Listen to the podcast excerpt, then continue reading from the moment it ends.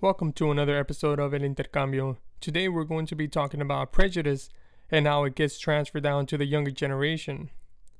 So let me just give you a little background. From the previous administration to the creation of this nation, people who are able to recognize the foundation of its history know that this country has so many sins to repair. For example, slavery in the United States. Well, the long story short is that you should know that Back in the mid 19th century, southern states separated themselves from the United States and they became the Confederate States of America. They did not want to get rid of slavery, that's the whole that's their whole reason for separating themselves. Essentially, the Confederate States of America were their own quote unquote country until they lost the Civil War to the North. A secondary example is the desire of Mexico's northern half. Sure, the United States, quote unquote, politely, and I say this sarcastically, asked Mexico if they could purchase the land. Mexico said no. So, what is the United States accustomed to do? Well, they stole the land, went to war, and ultimately gave them petty cash to sign some treaties for it. Last example has to do with the United States' relationship with Native Americans. First, back in 2018, the Department of the Interior under the Trump administration set motion to eliminate federal recognition of the Mashpee Wampanoag after they had just received it in less than a decade ago. Also, the Trump administration set out to cut health coverage to slightly over half a million Native Americans who otherwise qualified under the Affordable Care Act. What is better that members of federally recognized tribes can qualify for insurance plans that are free of upfront costs and overall charges for the plan according to the US Commission of, on Civil Rights. The previous administration had the harmful idea of having members seek work to receive coverage, and this is regardless whether a person is healthy enough to work. This is just a background of prejudice running deep in the country's foundation, and it's important to understand, therefore, in order for us to get a, a better understanding of prejudice in the present and in the future. Many people will agree that eradicating prejudice is a matter to handle within the school system. And I suppose, after all, children spend a lot of their days in school.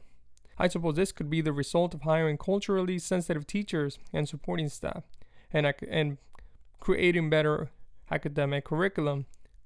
And sure, this is a good place to start. However, many psychologists, not all, believe that children are born as a clean slate, that they are sponges ready to absorb all kinds of information thrown their way.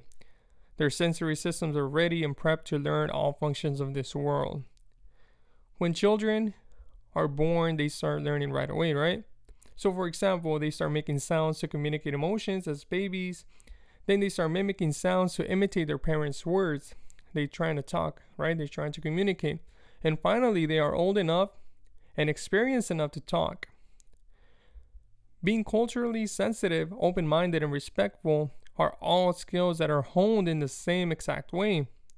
Children learn from everyday examples they learn at home. Therefore, school is not the sole area that needs to fight prejudice. And actually, they are a smaller contributing factor compared to parenting. So, let me just give you an example. In recent months, there has been pro Trump protests where adults take their children who are carrying Confederate flags and or are dressed in Confederate clothing. Many children, at least during this happening, were too young to understand the meaning behind this symbol. But unfortunately, they will find out in the years to come. Ultimately, they will learn prejudice along the way. When these children grow old and have children for themselves, it is likely that many will learn the same beliefs and values as they got taught from their parents. Many people believe that prejudice values will fade away with the older folks aging out. However, values are transferred down just like any other sort of information is. So, let me put it in perspective.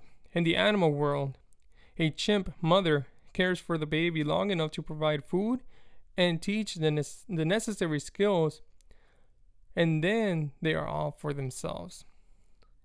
As adults, we do the same thing. We provide, teach, and then children go off and create their own adult lives with the with everything that we equip them, everything that we taught them. And so what happens? They either children either they go to college, they move out to the colleges, then some of them either come back or some of them stay out where they where they were getting their education and move out, start their own lives. And even if they come back, some of them still move out. They just stay locally around their their family, correct? But that's the same idea. We teach them as babies, then they move out. Now, moving on. I believe that prejudice is to be approached in a multifaceted way. Like, for instance, the K 12 education should implement a curriculum that attacks stereotypes and racism around our country. This could mean by hiring culturally sensitive teachers and supporting staff and creating a curriculum that is inclusive and accepting of all cultures, ethnicities, and races. But let me take a step back. This month is Black History Month. And I just got one of the most disgusting um, news where some parents in North Ogden, Utah, which is a predominantly white community, didn't see why their children had to participate in the Black History Month and perhaps the Black History Month's curriculum. So they took their concern to the head of the Maria Montessori Academy, which is a public charter school with only three black students, and demanded to opt out. So, yeah, sure, the school sided with them and let them do so. But let's put something in perspective. How mind blowing is this? The data in this country, in the country, right, shows that 76% are white people while 13% are black and 18% are Latinx people. Now, in this school, 70% are white students with only three black students from preschool to ninth grade. Just let that sink in.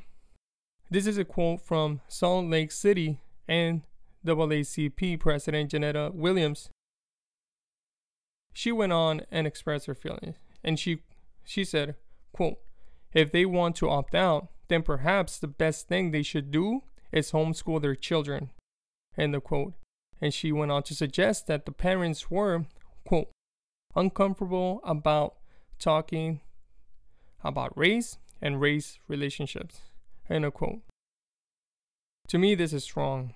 Saying that they are uncomfortable about talking about race and race relationships exactly what I mean about how parents pass down their own beliefs and values. These are beliefs and values that may include racism and white supremacists. And the fact that they want to pull out their kids, it speaks volume. But it also tells us how they want to preserve their white race and are unwilling to break down barriers of racism and white supremacy. This is, in my opinion, this is crippling our younger generation. It's crippling in the way that they're not allowing them to think critically, think constructively, problem solve, and not only within themselves and their brain, but problem solves in a team in a team setting, right?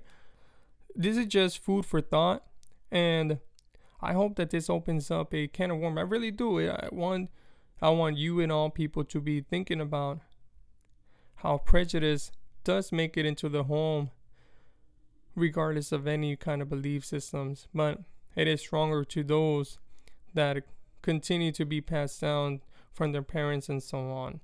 But just let it sink in a little bit. All right. Well, this is it. We'll talk next time.